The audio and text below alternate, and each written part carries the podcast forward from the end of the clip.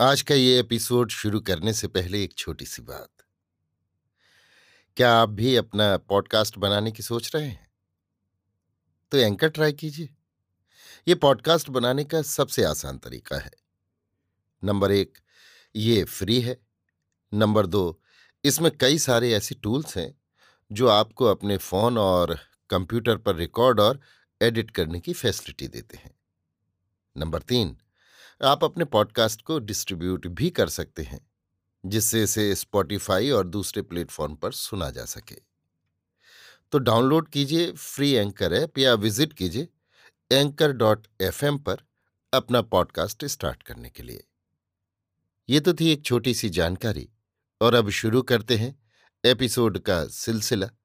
तो आज के एपिसोड में लीजिए सुनिए आचार्य चतुर्सेन शास्त्री के लिखे उपन्यास सोमनाथ के छप्पनवे भाग, गुजरात की राजधानी में को मेरी यानी समीर गोस्वामी की आवाज़ में। अमीर भस्मांक देव का संकेत समझ गया। उसने तुरंत छावनी तोड़ दी और गुजरात की शस्त्र श्यामला भूमि को उजाड़ता, राह बाट के गाँवों को लूटता, जलाता और निरीह स्त्री पुरुषों को तलवार के घाट उतारता। झपाटे बंद अनहिल्य पट्टन की पौर पर जा खड़ा हुआ। सिद्धपुर को उसने बगल में छोड़ दिया। आबू चंद्रावती से भी कतरा गया। दुर्लभ देव ने उसके मार्ग में बाधा नहीं दी और विमल देव शाह भी जैसे कान में तेल डालकर सो गए। दुर्लभ देव की तैयारियों से भयभीत पड़ा हुआ अमीर आगे बढ़ने में हिचक रहा था। वो उसकी तैयारियों से आश्वासन पाने पर भी भयभीत हो रहा था। अब जैसे भस्मांक देव ने उसके दिल का कांटा ही निकाल दिया। दुर्लभ देव की अयाचित मैत्री और पाटन का निर्विरोध समर्पण उसके लिए देवी वरदान बन गए। अब उसने एक क्षण भी खोना घातक समझा और वो ताबड़तोड़ कूच दर कूच करता चला गया। अमीर की अवाई सुनकर पाटन के तथाकथित थानेदार चंड शर्मा नगर के अवशिष्ट जनों का एक प्रतिनिधि मंडल बनाकर अमीर की सेवा में पहुँचे और अत्यंत अधीनताई जताकर कहा, पाटन में आपका अवरोध करने वाला एक भी पुरुष नहीं है। इसलिए आप नामदार से हमारी ये अर्जदाशत है कि हमें अपनी अनुगत प्रजा समझकर हमारी जान माल की रक्षा करें। नगर में लूट मार न हो। हम सब नगर निवासी आपकी शरण हैं। सुल्तान ये सुनकर प्रसन्न हो गया। वास्तव में गुजरात की जगत प्रसिद्ध ये समृद्ध राजधानी, इस प्रकार निर्विरोध बिना प्रयास उसके हाथ लग जाएगी, इसकी उसने कल्पना भी नहीं की थी। उसे सब कुछ स्वप्नवत भान हो रहा था। वो नहीं चाहता था कि सोमनाथ पट्टन पहुँचने से पहले उसके एक भी योद्धा, एक भी घोड़े की क्षति पहुँचे। उसका ये दुर्धुर्ष प्रभाव रणचातुर्य तथा असीम धैर्य ही था कि वो नांदोल वन के विनाश को सहकर भी अपनी सेना को सुगठित कर सका। फिर भी वो अपनी उस क्षति को जानता था और अब उसे अपनी विजय में घोर संदेह था।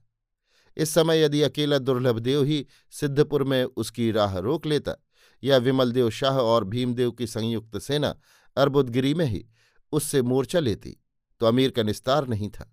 उसे गुजरात की ओर एक कदम उठाना मौत के मुँह में प्रविष्ट होना जान पड़ रहा था।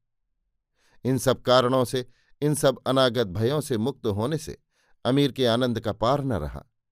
उसने नागरिकों की अर्जदाश्त स्वीकार की और खड़ी रकाब पाटन में प्रवेश कर दरबार गढ़ दखल कर अपने नाम का डंका बजवा दिया। फिर शुक्राने की नमाज़ पढ़ी। अपने नाम का अमल नगर में फेर कर नगर निवासियों का भयदान दिया और उन्हें तथा सेना को तीन दिन जश्न मनाने का हुक्म दिया। नगर निवासियों को मन की गहरी उदासी मन में छिपाकर घरों में रोशनी करनी पड़ी। अमीर के दरबार में हाजिरी बजाकर भेंट नज़र देनी पड़ी। अमीर ने यद्यपि नगर को न लूटने की आज्ञा दे दी थी, पर विजयोन्मत्त पठान और तुर्क सिपाही जहाँ जो वस्तु पाते उठाकर ले जाते, उन्हें रोकने या उनसे दाम मांगने का साहस नगरजन नहीं कर सकते थे। सैनिक ये सुयोग पाकर नांदोल वन के सर्वनाश की यथासंभव क्षतिपूर्ति कर चाक चौबंद होने लगे। परंतु अमीर को जश्न मनाने का अवकाश न था। वो अत्यंत व्यस्त हो अपने जीवन की सबसे बड़ी मुहिम का सामना करने की तैयारी कर रहा था। उसका अदम्य उत्साह, असीम साहस और रण पांडित्य भी उसके मन से भय, शंका और दुविधा को दूर नहीं कर सके थे। उसने बार बार अपने सरदारों और सेनापतियों से गूढ़ परामर्श किए। कच्छ और प्रभास के चारों ओर फैले हुए अपने जासूसों को गुप्त आदेश भेजे। सब बातों पर विचार करके उसने इस समय अपने सैनिक और प्रतिनिधि पाटन में छोड़ना निरर्थक समझा। उसकी सारी ही सफलता अब सोमनाथ पट्टन की विजय पर निर्भर थी। सोमनाथ की विजय से समूचे गुजरात पर उसी की विजय थी।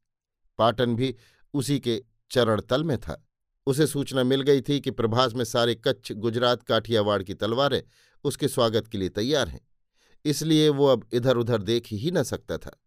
उसने एक ही ठान ठानी, पहले प्रभास और पीछे और कुछ। उसने पाटन में और समय व्यर्थ खोना ठीक नहीं समझा।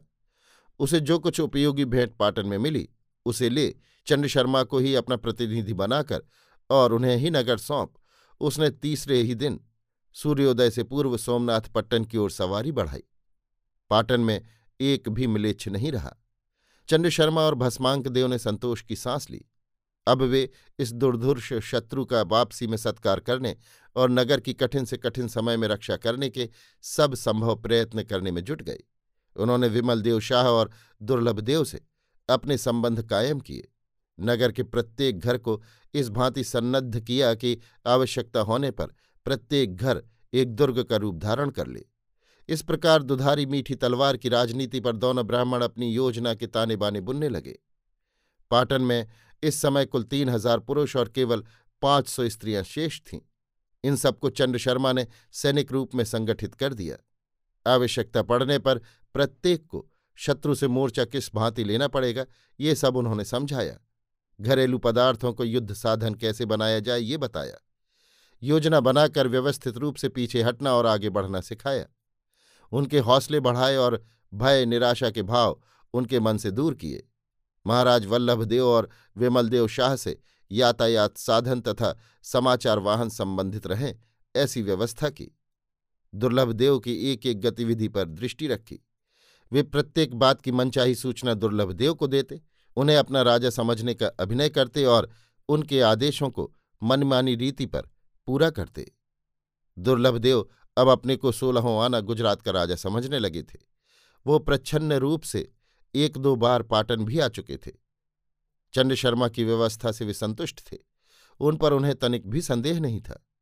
चंद्र शर्मा की वो सीख कि जब तक अमीर खुल्लम खुल्ला उन्हें गुजरात का राजा घोषित न करे, वे चुप ही बैठे रहें। उन्होंने मान ली थी। महाराज वल्लभ देव भी उसी भांति पाटन में प्रच्छन्न भाव से समय समय पर आकर इस कुटिल ब्राह्मण से परामर्श कर जाते थे तथा राजकोष की गुप्त सहायता ले जाते थे। इस प्रकार पाटन में अमीर की वापसी के स्वागत की तैयारियाँ हो रही थीं। ये नहीं कहा जा सकता था कि पाटन अमीर का स्वागत करेगा या भीमदेव अथवा दुर्लभदेव का। सब कुछ सोमनाथ पट्टन के परिणाम पर ही निर्भर था। अभी आप सुन रहे थे आचार्य चतुर्सेन शास्त्री के लिखे उपन्यास सोमनाथ के छप्पनवें भाग गुजरात की राजधानी में को मेरी यानी समीर गोस्वामी की आवाज़ में।